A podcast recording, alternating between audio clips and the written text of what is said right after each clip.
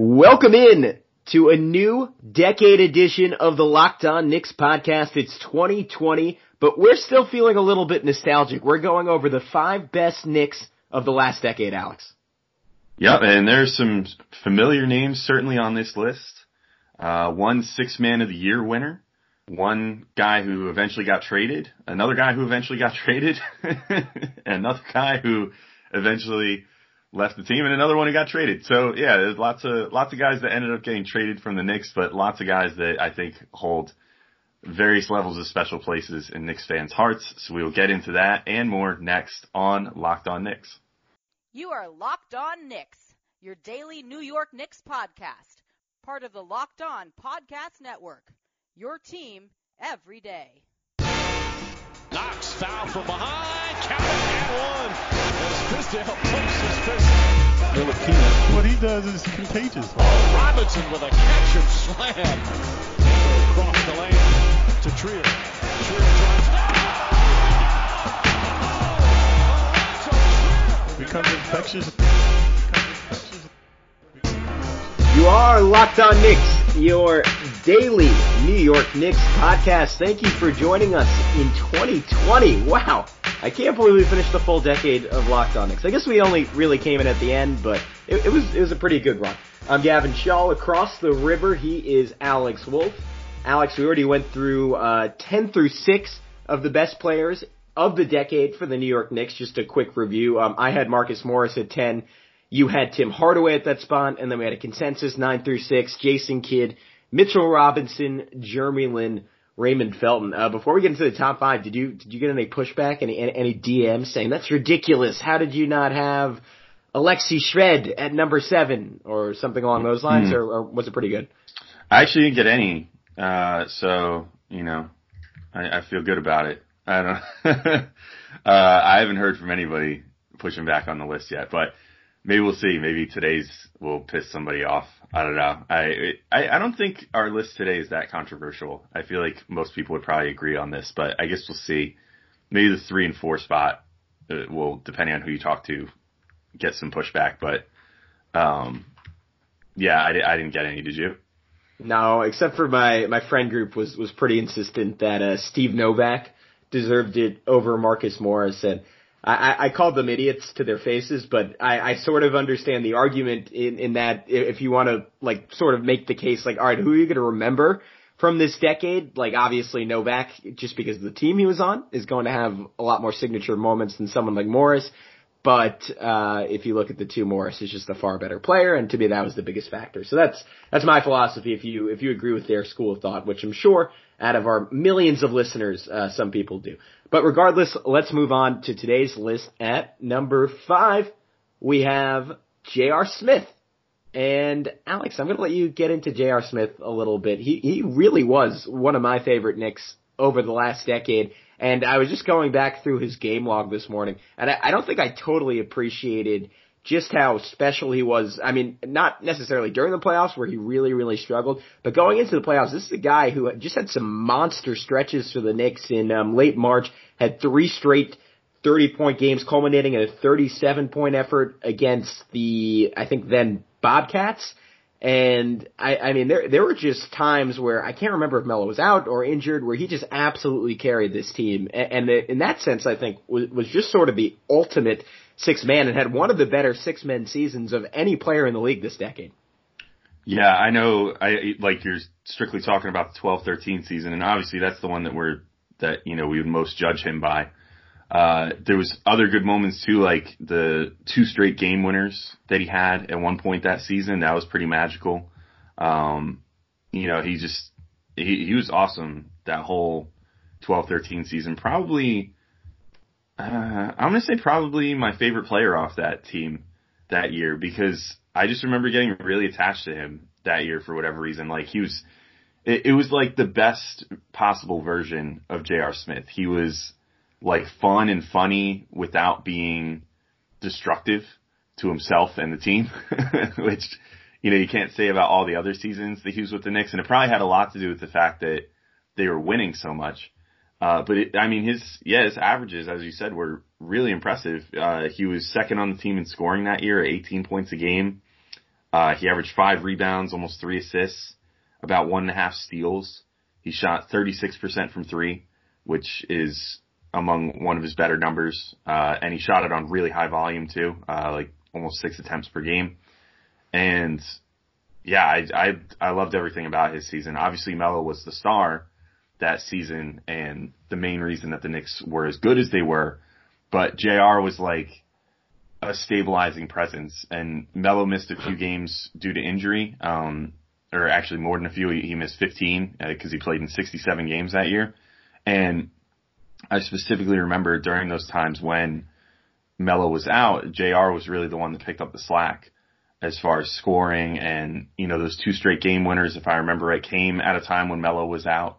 Um, and, you know, JR played in 80 games that year, so he was relatively an Iron Man. Uh, they, they only sat him for the last two games of the season, and that was just, I think, for resting purposes, and the Knicks had basically secured their playoff positioning and everything else. So they decided to just kind of sit a bunch of guys down and not risk injury for their, their core guys.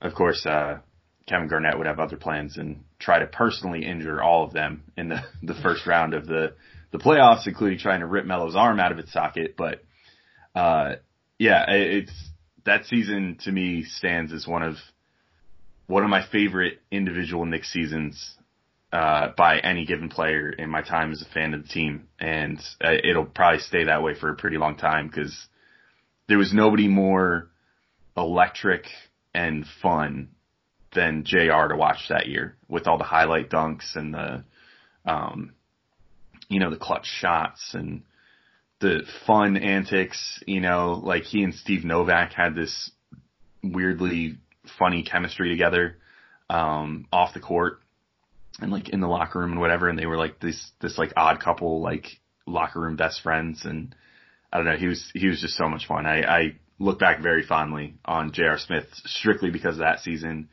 and I'm even willing to overlook like some of the later seasons, like the where he was untying the shoelaces and all that stuff, uh, just because of how good that 12-13 season was. Yeah, and I mean, if if you want to look at his legacy, as a Knick, you can argue this decade probably only behind Stat and Melo in terms of sheer offensive talent. Obviously, you could you could certainly make a case for the version of KP we saw at the beginning of the 17-18 season where he was just ripping off 30 point game after 30 point game.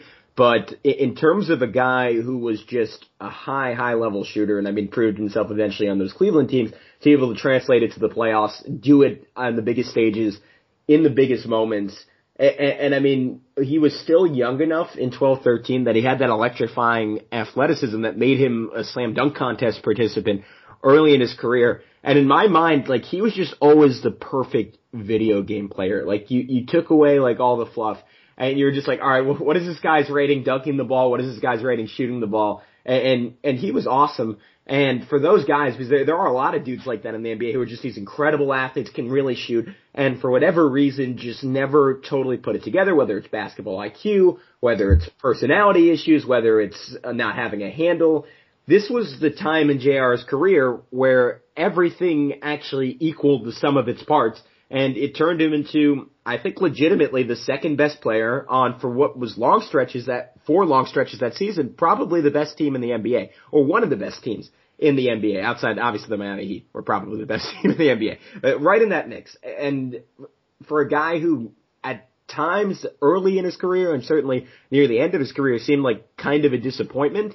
I mean, I think that was a really big accomplishment. The one stain on his legacy is he really did struggle in the postseason after getting off to a pretty good start the first three games against the Celtics where he had at least 15 points in each one, um, shot at least 47% from the field in two of those three games. Um, he really struggled. I'm just going to rip through them. Last uh, seven playoff games: three for 14, five for 13, four for 15, three for 15, four for 12, seven to 22, four for 11, four for 15. And I think, as you noted last podcast, Alex, that's sort of, I mean, unfortunately, going to be the legacy of that 12-13 team. That when it came down to it, no one other than Melo was all that effective when it mattered most. Yeah, it, it's it's a real shame, you know, that things went down the way that they did, like that. And with Jr., you can even you're even able to like pinpoint when that happened, and that was in that game three against Boston when he just inexplicably decides to throw the elbow up at Jason Terry's head.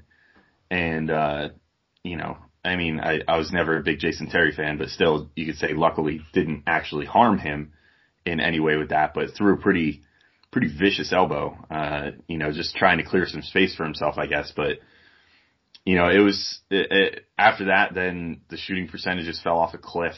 Um, you know, you noted all the, all the various games he had.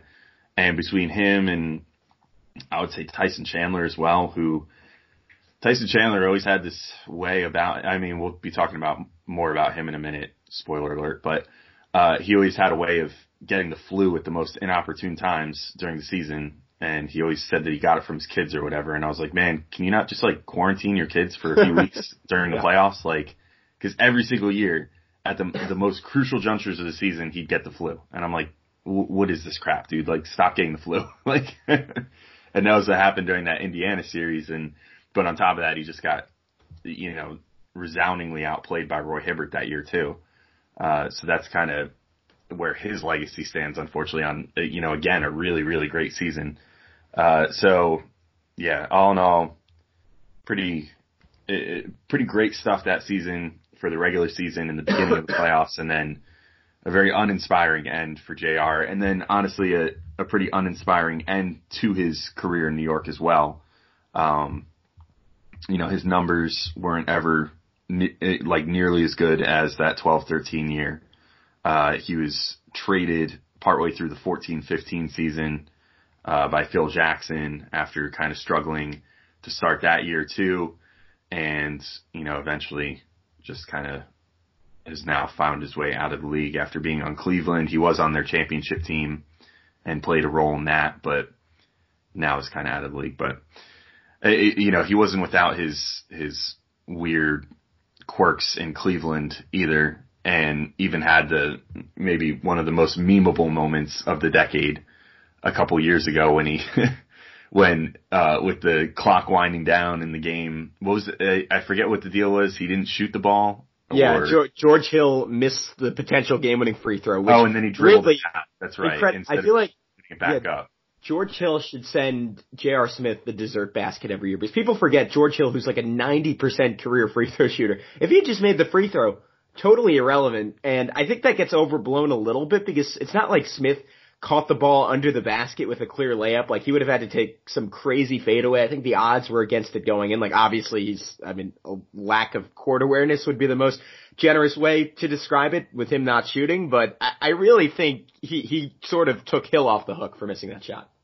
Yeah, you could definitely say that. Um, he, he kind of absorbed the brunt of all the criticism there, especially because it's pretty easy when you have like this image of LeBron with that most I, I don't even know how to describe the face he was making, like the most disbelieving face I've ever seen, with pointing towards the hoop, telling Jr. he should have shot it and whatever. Got it. yeah, it, it was it was definitely a fun meme moment of the past decade, but we're trying to focus on the positive and yeah, like I said, I, Jr. Jr. definitely had his his highs with the Knicks, and that 12-13 season was the high, and it was it was made all the more impressive. You know, you get some guys that, um, you know, have six man of the year campaigns that, you know, it's like, oh, they spent like two thirds of their year coming off the bench or whatever.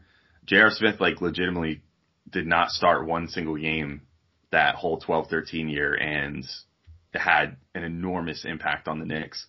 So, all the more impressive, I think. I don't know. I, I like I said, I, I can't really speak too badly on him because I, I always really loved J.R. Smith, even right up until the end, even when he was being a fool in New York. I, I still kind of pulled for him in a weird way. So, you know, he always holds a special place in my heart, I think. Yeah, I will say slight demerit for uh, bringing Chris Smith into all of our lives, but all That's in all, true. That, that was one of the, that was also, at least for Knicks fans, one of the more memeable moments of the last decade when the, he, basically he signed the contract. Uh, it wasn't an extension, but he signed a free agent deal with the Knicks that was kind of regarded to be a kind of a value contract at the time, and it seemingly came with the caveat that they had to sign his brother Chris Smith, who was not an NBA player, and then they gave him a fully guaranteed. It was like one million dollar deal. And then cut him before the season to sign like an actual player. And then J.R. Smith took that as a personal slight to him and his family and whatever, and tweeted out about how it was a betrayal and everything else. I, that was yeah, that was that was an interesting time in Knicks history too. That was during the CAA years. Uh, I, I, yeah, essentially running the Knicks. I, I will say a slight indictment on the Knicks as a franchise that J.R. Smith was able to command LeBron slash Giannis like bargaining power is uh is not great. Uh, speaking of not great, our number four player on this list is the one, the only. Alex would call him a snake. Many of you would agree with him. Kristaps Porzingis. Uh, Alex, you know, I can, I can talk about how great he was at the start of the 17-18 season, but I'm, I'm gonna leave it to you. Uh, what do you, what do you make of, uh, Kristaps Porzingis a year later? And I will say, no pushback on your part. You, you were with me, um, belongs at number four on this list. Yeah, we actually, we had a, I, I think when we were making the list, we had kind of a, a little mini debate about, you know, merit and accomplishments and stuff like that. It, so, I mean, without giving too much away, the next guy up is one of the two. Well, I guess Melo was considered a big man that year. One of the big men on the 12-13 team. I, I won't spoil it just yet, like till we get to the next spot. But you know, there's a debate between him and the next guy on this list, and it was like, it was kind of like, you know, stats and potential and blah blah blah versus like, you know, actual contribution to a winning Knicks team and like whatever you want to say about Porzingis, he, he never actually did contribute to any meaningful winning in New York. Um, you know, his 14, his, his first season, the, um, the 15-16 season, the Knicks obviously were just kind of bad because, like, they didn't have enough talent, but he showed some good flashes and, you know, things were kind of looking up that season. Um, his second season, you could argue he was kind of like stunted by Derrick Rose and Melo kind of taking too many shots and stuff like that. But ultimately that team had higher hopes and didn't realize them for one reason or another. I don't know if he was a huge part of them not realizing those hopes, but you know, it is what it is. And then, um, the 16 to 17 season, uh, that one was also kind of a disaster. I don't know, or sorry, 15, 16 was first year, 16, 17, 17, 18 obviously was the one where he was kind of given the keys towards ACL, looked fantastic for about the first 10 to 15 games of the season, had the Knicks playing probably well above their talent level, but then kind of fell off the cliff, which has always been a problem for him that, you know, once you get past the first month or two of the season, he, he gets tired, so tired, as he said in his own words the one time. And, uh, you know, tends to fall off. But there's no denying, like, two things are absolutely true, and that was that Porzingis had a really tantalizing amount of talent, um, and really gave Knicks fans hope for the first time in like forever that they had drafted a new, like, uh, people really, I mean, were relating him like to Ewing as far as, you know, level of player that the Knicks had drafted and could potentially home grow and have around forever and, you know, and then it all kind of came crashing down eventually, uh, because of various factors. He had the, the exit meeting thing with Phil Jackson and that was because he was unhappy with how Phil treated Melo apparently. And then, you know, you also had the, the whole thing with, uh, um, Phil had apparently floated his name in trade talks, you know, in the draft that, uh, Jayson Tatum was drafted in. I think I, am trying to remember if that was, I think that was the same season, uh, the same off season that he skipped the exit meeting was also the one where his name was floated, uh, in talks potentially to get Jaylen Brown and the pick that became Jayson Tatum, which now in retrospect that would have been a pretty damn good deal for the Knicks.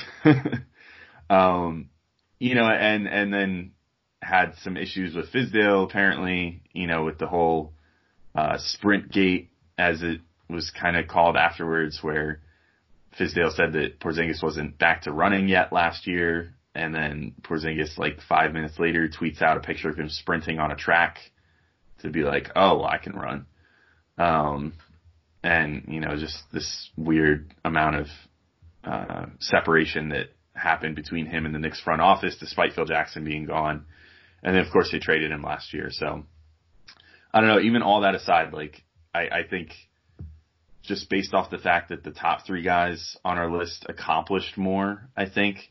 And in the case of the one guy, uh, even though he didn't play as much as we wanted, I think his peak was much higher. Uh, you know, that, that kind of it puts Porzingis where he is at four. And I, I felt comfortable though putting him here because as far as talent goes on the Knicks in the last decade, he was certainly one of the top talents, even if he never got to fully realize it in New York. Yeah, I'm, I, I think you summed it up beautifully. I mean, no, no argument on my part. I, I thought four was the perfect spot for him. I, I just want to, um, kind of flash back to the beginning of that, um, 17-18 season because that, that's kind of when our hope peaked for what Porzingis could be. Uh, he scored at least 30 points in eight of the first 11 games, averaged over 30 points per game for eight of the first 11 games and was doing so super efficiently. I mean, you look at the shooting numbers, 11 for 20, 13 for 24, 13 to 27, 14 to 26, 13 to 22, 15 to 24, 11 to 21. And, and he was, I mean, and that was like on a healthy amount of threes too.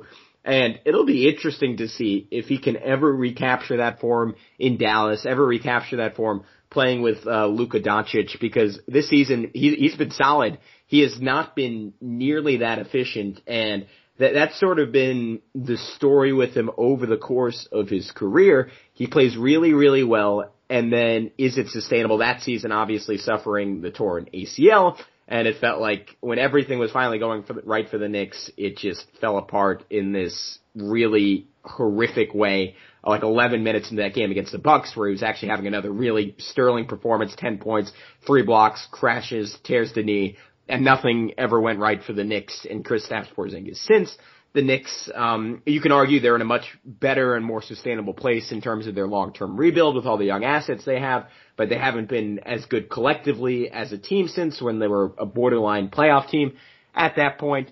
And it, it just, it, I still amazes me how quickly things went sideways, but when you look at, at just the pattern of what was happening both with Porzingis is a player that, as you noted rightly, he could never get on track in his early seasons, which I would attribute more than anything else to just like the battle between him and Melo, and that's always going to be sort of a complicated part of Melo's legacy. I mean, whether it was with Lin or Porzingis, and obviously, I mean, with Lin in particular, and with KP, you can make the argument that neither of those guys were ever going to be the heir apparent regardless, but that Melo just sort of shunned taking on a second guy a little bit, even though I know him and KP had a decent relationship. And I think more so than anything it was that Melo's game wasn't really compatible to build up another young star.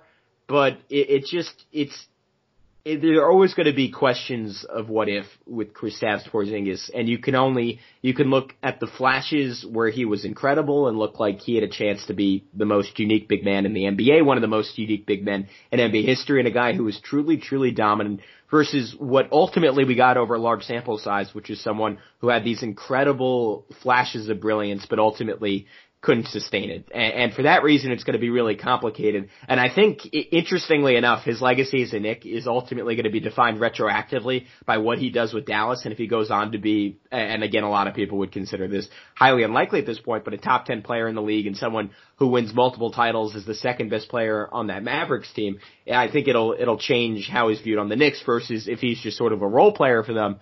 Uh, obviously, I, he'll be a little bit less memorable, and it will look like just sort of another, like I, I guess not a tragedy for the Knicks because he wasn't that good, but but just kind of a miss and someone who the Knicks hyped up as the next heir apparent. But even if they had kept him, never would have been great. Yeah, you know, I'm actually, you know what, Kevin? Let's let's float this real quick because no better time than the present to talk about it real quick. I'm just curious what your thoughts are. Like, I know you hated the trade return at the time, and probably still do for for him. Like the two picks, Dennis Smith, who's obviously not working out too well, DeAndre Jordan, who left, you know, whatever. Essentially, it was Smith and the two picks. But I I don't. I kind of find myself the more that this season goes on, in particular because like, so I know that Dallas is playing great. I know that Porzingis had a couple of games with Doncic out where he played well enough to get them a win pretty much on his own.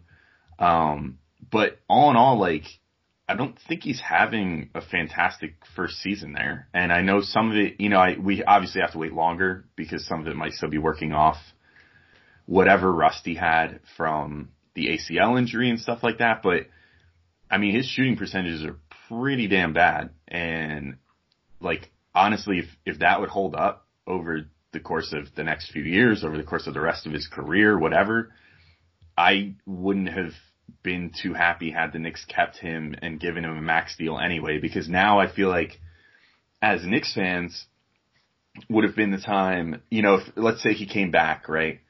And, you know, it was, he was still on this team and he was playing with, you know, Mitch and Frank and whoever else, you know, the team ended up with. I'm sure that free agency would have looked totally different, you know, this past season had they still had Porzingis. Um, you know, I, I don't know, like even if they would have missed on Durant and Irving still, they would have signed definitely like different role players, probably would have invested more in the backcourt and wing and stuff like that. But like, I, you know, if, if he was still in New York and they still weren't doing that much better record wise right now, I feel like the honeymoon period would have finally been over for Porzingis if he was shooting the way that he was, and he would have started becoming the guy that was culpable, like in the media and to fans and stuff for the team not doing well because we would have been like, look, you're not on a rookie deal anymore. You're not like a plus asset anymore. Now you're a max contract player. And if you're going to be shooting 40% and like whatever he's shooting now, like 33% from three or maybe Yeah. less than that. 34. Yeah, 34% from three and he's shooting about 40% overall from the field, right? And, you know, I, I feel like then as fans now, we would be looking at it differently. And I know some people are like romanticizing it now, like being like, no, we would have loved it still, whatever. Like, why did we trade this guy? But I think when you start looking at the aggregate of this season so far, it's been fairly underwhelming for a guy that's on a rookie max contract. Uh, But that might just be me. Like I'm trying to look at it objectively, but it's difficult to figure out exactly how it would would have still worked if he was still in New York. Yeah, no, so I think, I think it's complicated. Um, the first thing I'll, I'll say is I, I will say personally, I feel vindicated in saying at the time that wasn't the best deal the Knicks could have gotten. And I, I could be, I still totally acknowledge I could have been completely off on like the idea like that the Knicks didn't do their research. It sounds like, I mean, all the reporting that's come out since is that they were shopping him for like a lot longer than it seemed like at, at the time, where it just seemed like it was this one day thing. And clearly that wasn't true, and the Knicks like did talk to a lot of teams and did go around the league, which almost makes it worse to me that this was the best deal that they could have come up with. And I know again, the mentality at the time was that they thought they were getting Kevin Durant, and the most important thing was just to clear space. So I, with understanding that, I will say the return was underwhelming, and I just, I can't believe, because he- here's the thing, it's sort of irrelevant, at least in terms of discussing the trade, how good Porzingis is now. What, the only thing that's relevant is how he was perceived around the league at the time, and the fact that the Knicks couldn't bring back like one definitive contributor is, is frustrating. And obviously, like, I mean, who knows what those picks turn into, but the fact of the matter is, I mean, I was saying at the time, I, I really didn't like DSJ. I didn't have high expectations for him. That's been proven right. Like, the guy's a borderline NBA player at this point. And, and the two first round picks, like I said at the time, so this isn't me being retroactive, are going to be near the bottom of the first round. Because, not because of Porzingis, but because Luka Doncic is incredible. Um, and I guess going to like the second part of that question, like a scenario where the Knicks don't trade him and everything's, if not perfect, like at least stable enough that he could have stayed on the roster and the Knicks would have given him a big contract and he would have stayed on. His level of play in terms of purely himself obviously wouldn't have been up to that contract. I mean, the shooting numbers, especially he's a way worse free throw shooter than he's ever been. Every year of his career, 84%, 79, 79, and now down to 72 and a half this year.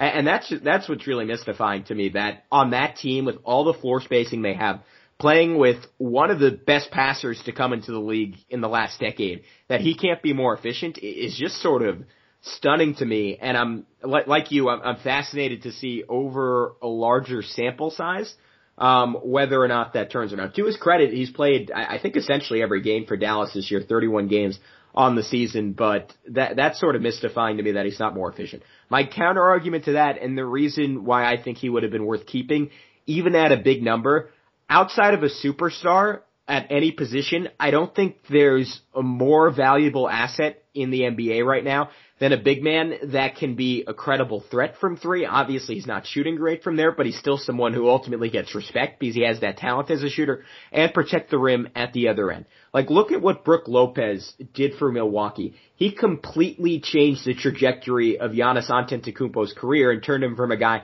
who is clearly a top 10 talent to, I mean, objectively the best regular season player in the NBA. And you can say, all right, but Porzingis isn't quite that shooter. I, I would counter, look at what he's done with Luka Doncic, taking a guy who is clearly the rookie of the year, clearly someone who was on track to be one of the best players in basketball, and, and turning him as a 20 year old or 21 year old into an MVP candidate. And obviously there are more factors there. Luka got in shape. He, he, he made a leap on his own. Dallas has shooting up and down the roster and really, really sharp players around him. They have one of the best coaches in the league in Rick Carlisle. But all I want to note is that with Porzingis on this Knicks team, I think it would make RJ Barrett a better player. I think it would make Frank Ntilikina a better player. And I think you're, you're seeing a little bit of that with what Mike Miller is doing with this group right now, where when he puts shooting all on the floor and has guys spaced correctly, you see Frank being more aggressive. And I remember in the Wizards, I think our, our friend of the show, Tom Piccolo, tweeted out this clip of Frank getting right to the rim, and, the reason he was able to do it was because the floor was perfectly spaced. So you, you can certainly make the case that if Porzingis' shooting didn't pick up, that contract wouldn't be worth it. Teams would stop respecting him, and that would sort of fall apart.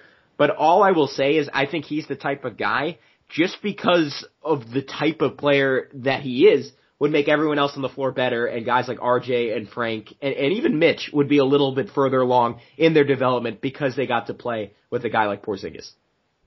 Yeah, yeah, I, I kind of, I can hear what you're saying, kind of. I, I don't know. I, I, I think I'm just gonna have to wait and see how things sh- shake out with this contract because, like, when you're describing like Brook Lopez being the type to elevate a team, like that's true, but Brook Lopez has been signed to pretty reasonably low deals for the last number of years. And I think that's where it really is the sticking point for me is like, I can see the utility of Porzingis as a player if all he ever turns into is someone who plays solid interior defense and can space the floor and that's basically it. But he's getting paid like a complete player superstar. I mean, he's getting paid basically, I think his his rookie extension was worth as much as like Joel Embiid's was, even or very close to it. Um, so in, in that respect, I'm like, that's I think the type of players you have to compare him to are his contemporaries getting paid, you know, about the same amount uh, on their rookie extensions. You know, the same deal with like uh like Ben Simmons or something, for example. I think Simmons actually got more because he had uh, more accolades or whatever. So I think he got a little bit more on his rookie extension, but still, it's you know it, I think those are the type of guys you have to compare him to rather than high functioning role players because that's what he's getting paid like. So I don't know. It'll be an interesting discussion for years to come, honestly. Um, and, and it'll be interesting to see, you know, what the Knicks can turn the draft picks into eventually. Like I'd imagine that I, I'd be really surprised if the Knicks end up actually making selections with those Dallas picks. I feel like at some point or another they're going to get traded, uh, be it for an executive like Masai Ujiri maybe, or you know, in, in, a deal for a player at some point. It, it just it doesn't seem like those picks were ever intended by the Knicks to be picks that they're going to make. Uh, but I, I guess we'll see how that goes in time as well. But at any rate, uh, unless you have anything else to add, that was a pretty uh, lengthy discussion. I feel like yeah, we, we, to our next player. I'm, I'm with you. Let's do it. Uh, so our next player coming in at number three, and this is what I was talking about, debating merits versus uh, versus talent level and stuff like that. Is Tyson Chandler came in at number three on our list, and maybe that'll surprise some people as to who number two came out to be. I think number one is not going to be a surprise to anybody. Um, but we picked Tyson Chandler to be number two. He won Defensive Player of the Year uh, in that miraculous 12-13 season, and it was, or actually, I'm sorry, in the 11-12 season he won Defensive Player of the Year, and then the next season provided, I think, the same level of defense, and probably should have gotten the Defensive Player of the Year again, but didn't. Uh, he did make an All Defensive team that year, though. Obviously, um, he made All NBA in 11-12 as well, which was really impressive for him. That 11-12 season was, of course, the the Linsanity year. That year he averaged uh, 11 points per game, about 10 rebounds, uh, one and a half block shots, shot 68% from the floor. The next year, during the 12-13 season, he was actually an All-Star, uh, averaged 10 points, almost 11 rebounds, and a little over a block per game that year, and shot 64% from the floor. I would say without a doubt, and I mean all apologies to his his Dallas year when they won the championship uh, with Dirk and Kidd and everything, but I think that his two best years of his career easily were with the Knicks. Um, you know, it, Chandler, it's like, it, so he played three seasons for the Knicks and like he was never, never in his career really has he ever been more than like a high level role player. Uh, but in terms of when he was with the Knicks, he was, I mean, he was an actual force, uh, especially on defense. Uh, you know, he's kind of like, in many ways, what I think we hope Mitchell Robinson will turn into sort of an upgraded version of, you know, the, of maybe a, a Tyson Chandler type that actually blocks more shots because like Chandler, despite being a, a very, very, very good defensive player, was never actually like an elite shot blocker. He was just like an elite shot alterer.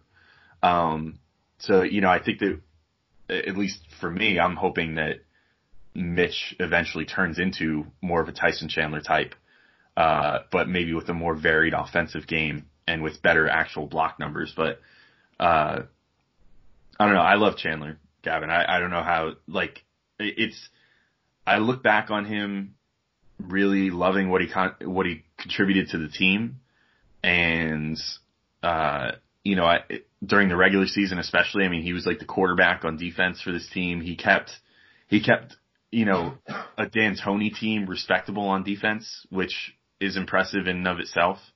Uh, and you know, then with Woodson, you know, essentially played that same type of role that Mitch often plays now, where he was he was the first and last line of defense, you know, on most of those teams, uh, because you had him out there with a bunch of guys that were not elite tier defenders. Like Melo played the four that whole 12-13 season, basically.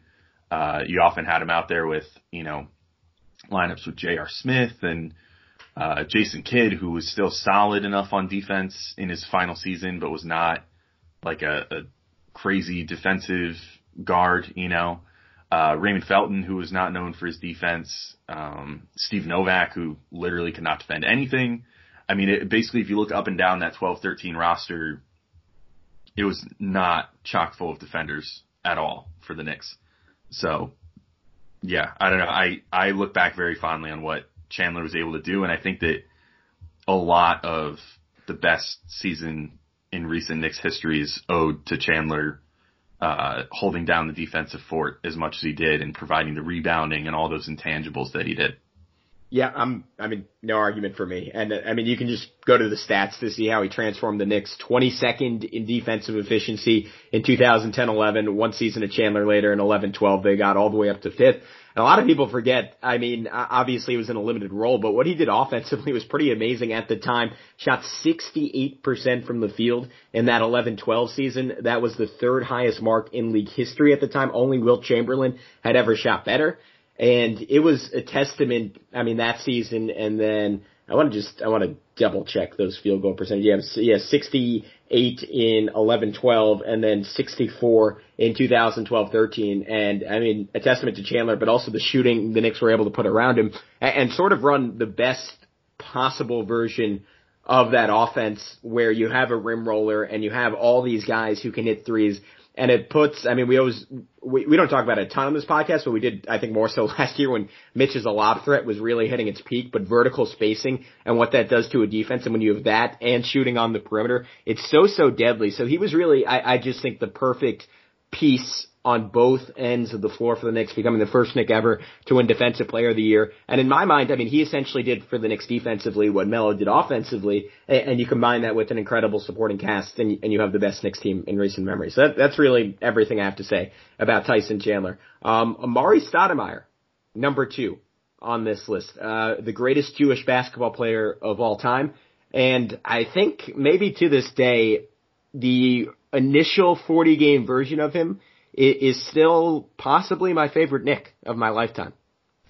Yeah, I wouldn't fault you for that either. I mean, it was certainly it was it was a hell of a time that year. I mean, even if you even if you don't just use that first, you know, 40 game or whatever like pre-Melo sample for Amar'e that year, I mean, his whole season as a whole that 10-11 season was uh, just amazing. I mean, he averaged he averaged 25.3 points a game, 8.2 rebounds, 2.6 assists, which ended up being a career high for him. And honestly, he was never even close to that. Um, he was he was doing so much for that team. He averaged almost two blocks a game that season too. I mean, it, which also was a career high for him. Or no, I'm sorry, almost a career high, but right at the highest output he's ever had in his career. Um, and you know he did it all in in 37 minutes a night. He shot over 50% from the floor. He shot 44% from three, albeit on very low attempts. Uh, but honestly, if if things were different and, you know, if, if that Amar'e was transplanted into today's NBA, I feel like he'd be shooting threes at about the rate that we see Julius Randle shooting them now and probably connecting on more of them. Cause I, I actually really always thought, despite the fact that the elbow jumper was kind of Amar'e's bread and butter, I, I thought during those years with the Knicks that he could have, especially that first year, he could have stepped out to three, uh, more often than he did and probably made them at a pretty good clip. But, uh, yeah, uh, that season, that season was so fun, uh, and especially like you said, that first half season where he set the 30 game streak mark um, of 13 straight games, if I'm not mistaken. No, it was. Uh, I just count. It was uh, nine nine in a row. Oh, was it nine? Okay, yeah. I don't know. why I thought 13, but that would have been even more impressive. But nine was still impressive. But um, yeah, just so much fun, you know. And it, he was basically like it, it was like watching in a weird way the Phoenix Suns, but without Steve Nash and with Amar'e somehow has to do more yeah. than he did on the Suns. but he did it like he didn't just do it admirably, he did it fantastically and was getting real buzz for I mean if if things had carried on the way that they did before, you know, if they hadn't traded for Melo and and, you know, Amar'e just played the whole season out with Gallinari and Chandler and um Felton and Landry Fields and all those guys who were all just like very good role players that year. And he had continued playing the way that he did, and the Knicks finished anywhere around or above 500, like they ultimately ended up doing to end the season. I think he might have legitimately gotten the MVP that year because nobody was playing basketball Hilo was that year. I, I and that extends all the way to, you know, LeBron, Wade, Bosh, who had their struggles to start the season. Everybody always forgets that about the the Heat era, but I mean they started off they they struggled quite a bit and they they only came out to a two seed that year because I forget what their record was start season. It was like nine and thirteen or something like that. People were like freaking out, saying that the big three wasn't going to work out and all that. Obviously that that never came to pass, but um, just like the, the the way that Amar'e came out of the gates and right from the start and all the way through that season played the way that he did it's one of the best, I think. You could maybe argue the best individual season, maybe other than Melo's 12-13 of the decade for the Knicks, I think.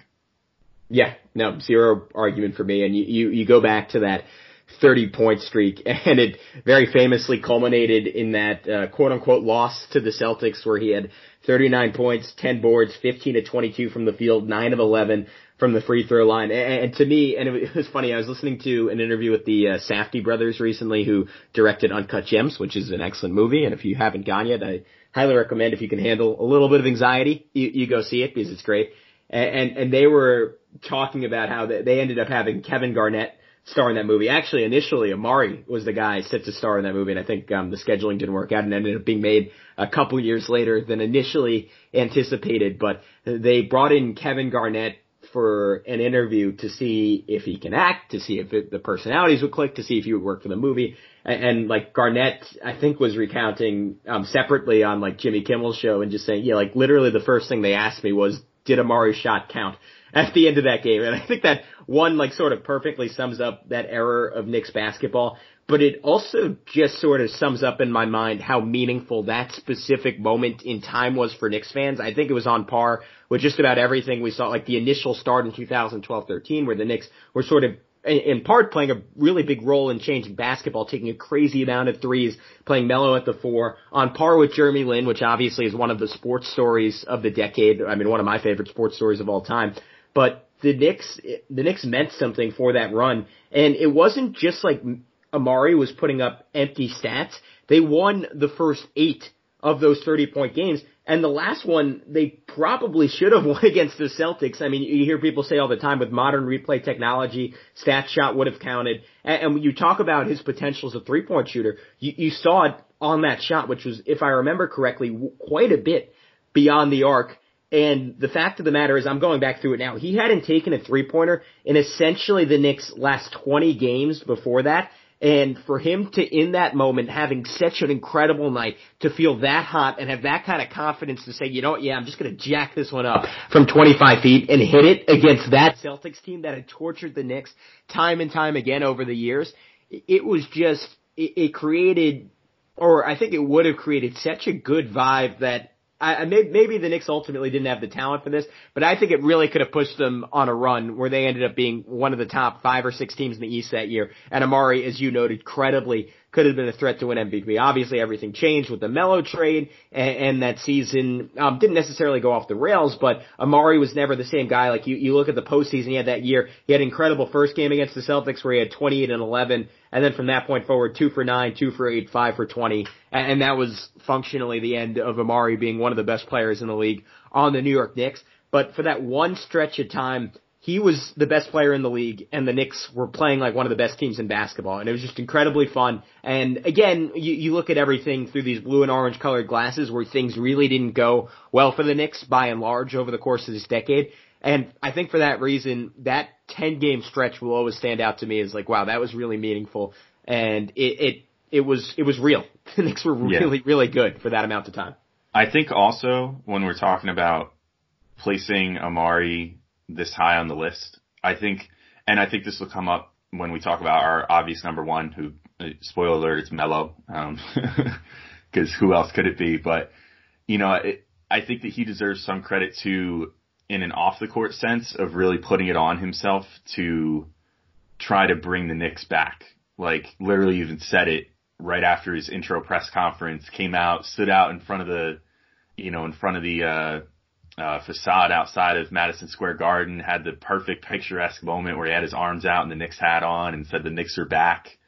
Um, he tried his damnedest to lure LeBron here as well, I think. Um, and ultimately, I think he was the factor that got Melo here, who, you know, good or bad, however you feel about the trade and how Melo conducted himself or whatever, Melo was without a doubt the best player that the Knicks had this past decade and that's owed in large part to Amar'e as well, and the kind of trend that he started of making New York, at least for a few years, cool again and a place that people wanted to play and wanted to win in.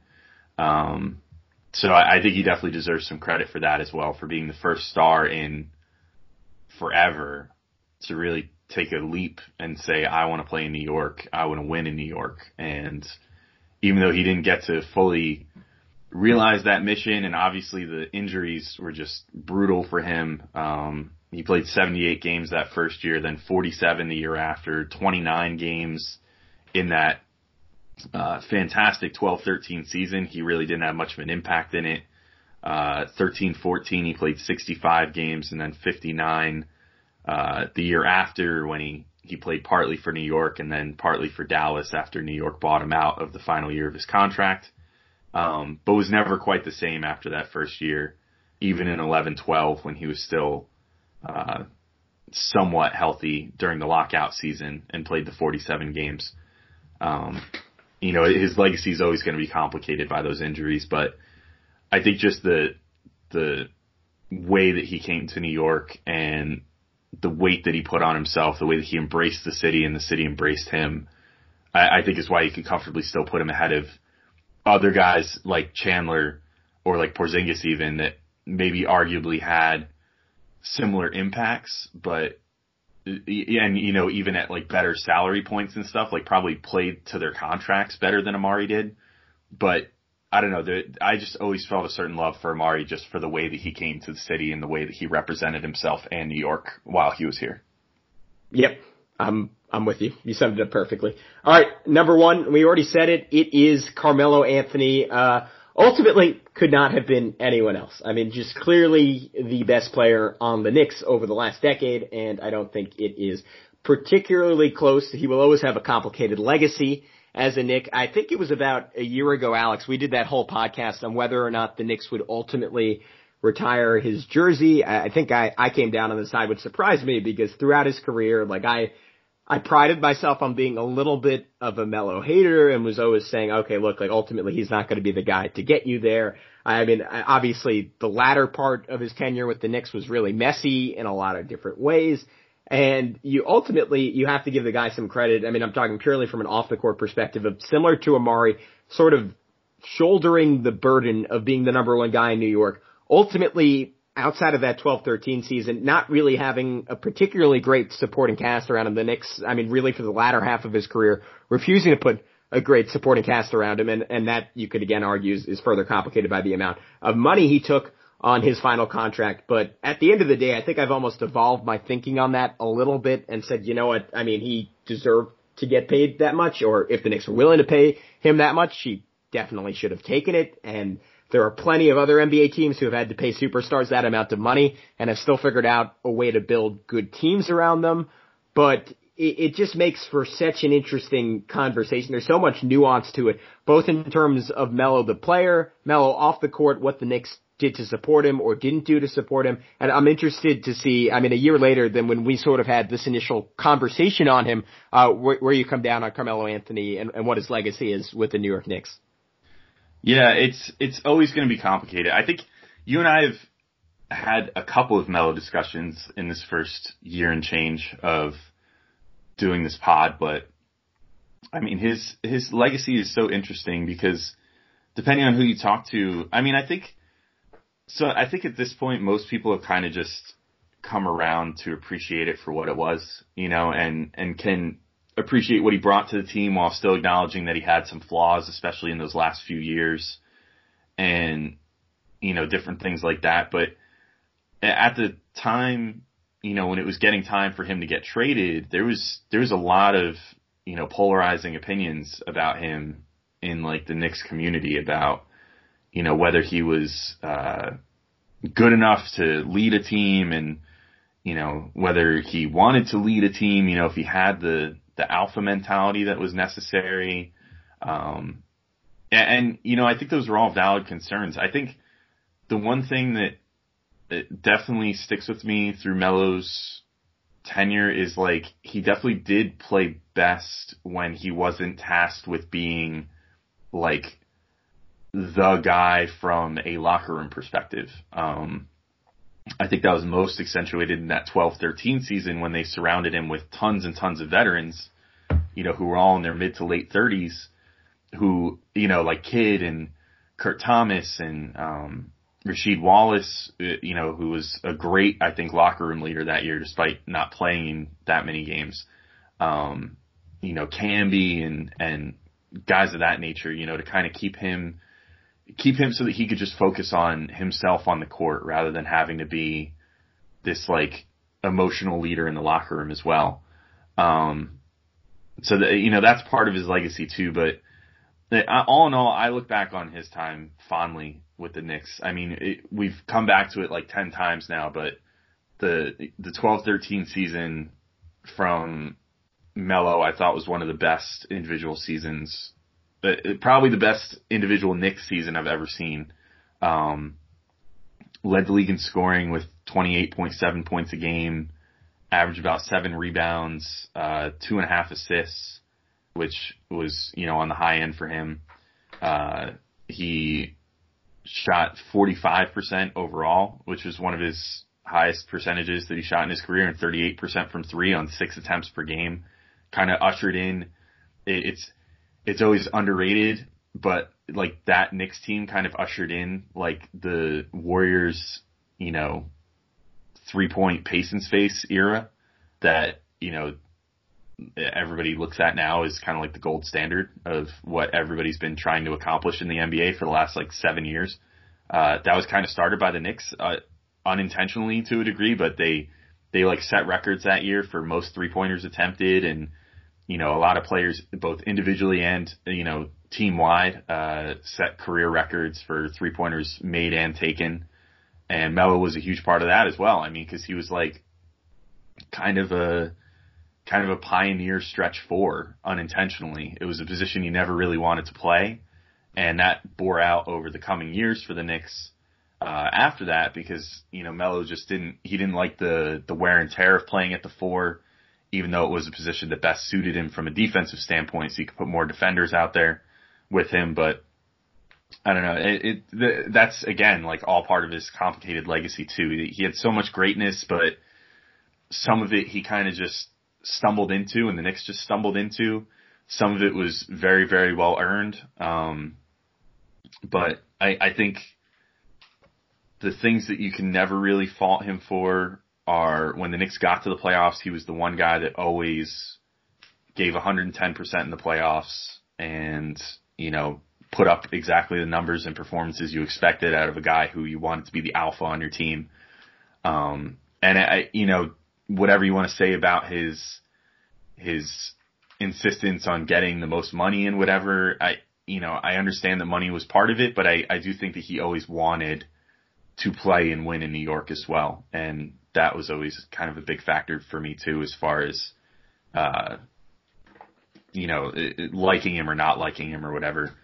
And then lastly, he, I always thought represented himself very well and represented the city of New York very well, uh, in, you know, interviews and to the media and, um, just like as an outward presence, he was always even keel, never lost his temper, um, would do media availability every single day and be like the lightning rod, which, you know, is kind of something that we see from guys like Marcus Morris now on the team that, you know, Melo was always willing to talk to the media after the game if it meant sparing someone else, even after a tough loss or whatever.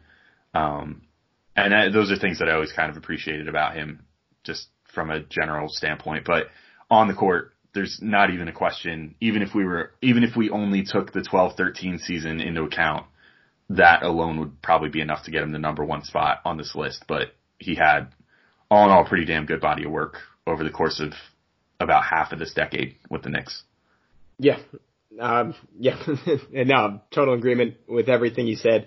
The one thing I'll add to it is I, I thought actually one of the better takes on Melo's legacy came from a guy who a lot of Knicks fans aren't particularly fond of in Bill Simmons, where he wrote this whole article, I think right around 2015 or 2016 on Carmelo Anthony and just comparing him. It's probably even earlier. It's probably more like 2014 or 13 because it's when Melo was still sort of close to the peak of his powers and, and just kind of comparing him to Dirk Nowitzki and essentially saying that Melo was the type of superstar that if you put the perfect team around him with the right kind of guys in the right year where there wasn't a super team competing for a title, which has obviously been the reality of the NBA over the last, most of the last decade, he could lead that team to a championship.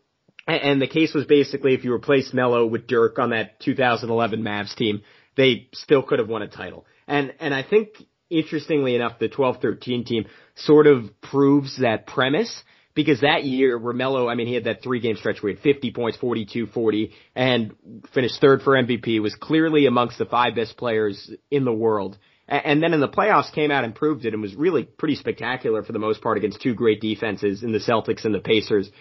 And I think what my takeaway from that was is ultimately at the peak of his powers, he was good enough to get it done. He just needed the right group of teammates.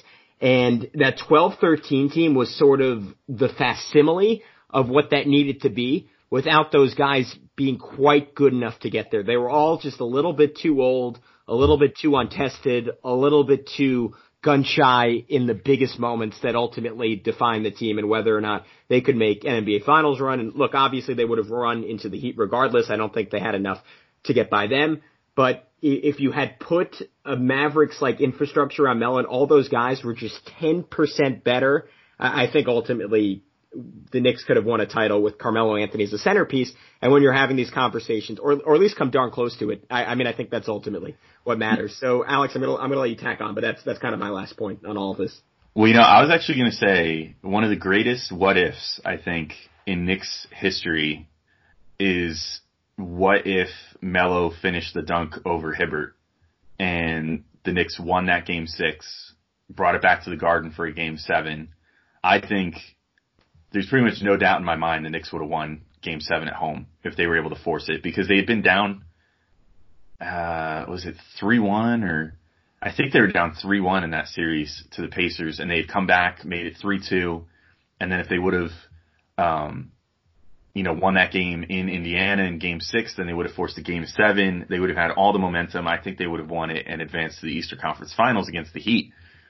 And I think honestly, I mean, I know you just said you, you don't think they would have won if they would have run into the Heat. I think they would have beaten them. And, and that's not, I'm not even like being a homer about it. Like the, the Knicks that season, and honestly, like most, uh, well, other than, okay, obviously you could say like the, uh, 11, 12 playoffs, they did play the Heat and they got pretty soundly beat, but the Knicks were like so ridiculously injured in that playoffs that, you know, that was the one that we were talking about on the last show, I think, where they had to start Mike Bibby for part of the Eastern Conference first round of the playoffs. Like, you know, that's just unheard of and stupid. Um, you know, no playoff team should have to start freaking Mike Bibby at point guard, but they just, they got so ravished by injuries that that was the only option they had. Um, but like, uh, I just totally lost my train of thought. Mike Bibby just totally killed yeah, me. sorry, they they could have they could have beaten the Heat. Oh yeah, they could have beaten the Heat. I think that 12-13 year, they absolutely could have beaten the Heat because they had their number that whole season. And really for years prior when they were at relatively full health, they had the Heat's number. And I think as long as Woodson wouldn't have gotten in his own way against the Heat and stuck with the principles that they were sticking with, which he didn't against Indiana, which cost them a couple games because he, Amar'e got cleared to play and he was immediately like, okay, I'm going to start Amar'e because we have to go big. The East is big, man. Like we have to go big against Indiana. And that just didn't work because they hadn't been doing that all season.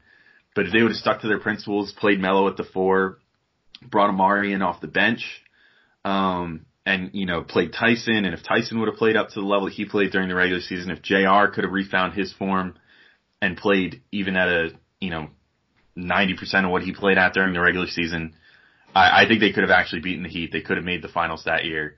Whether they would have beaten, who is it that the, Spurs.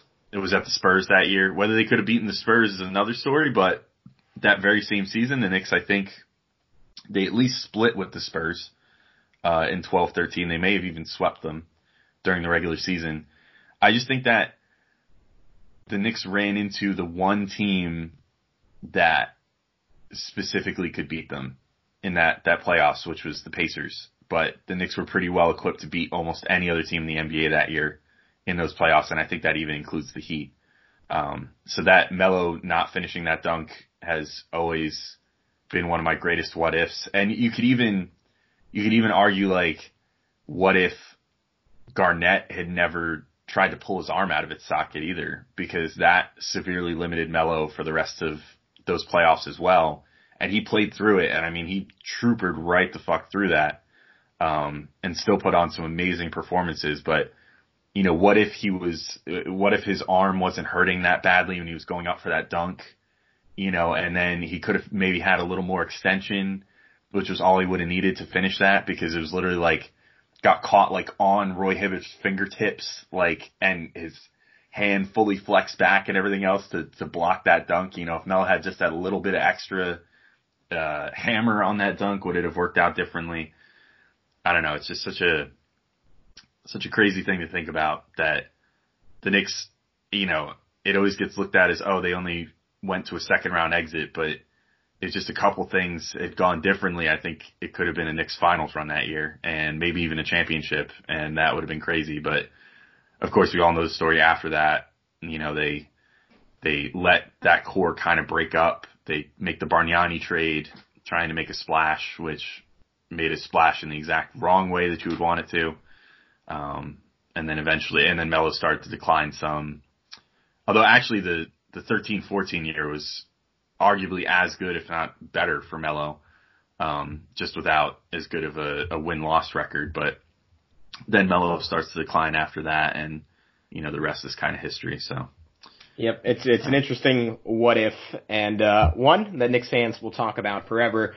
One thing they can't debate: Carmelo Anthony, clearly the best player of the next decade. Who will be the best of the 2020s? That's a podcast for another day. Uh, for Alex Wolf, I'm Gavin Schall. Uh, you don't have to wait long to hear us again. The Knicks play the Blazers tonight, and we will have a recap for you. Until then, be good. Enjoy your New Year's Day.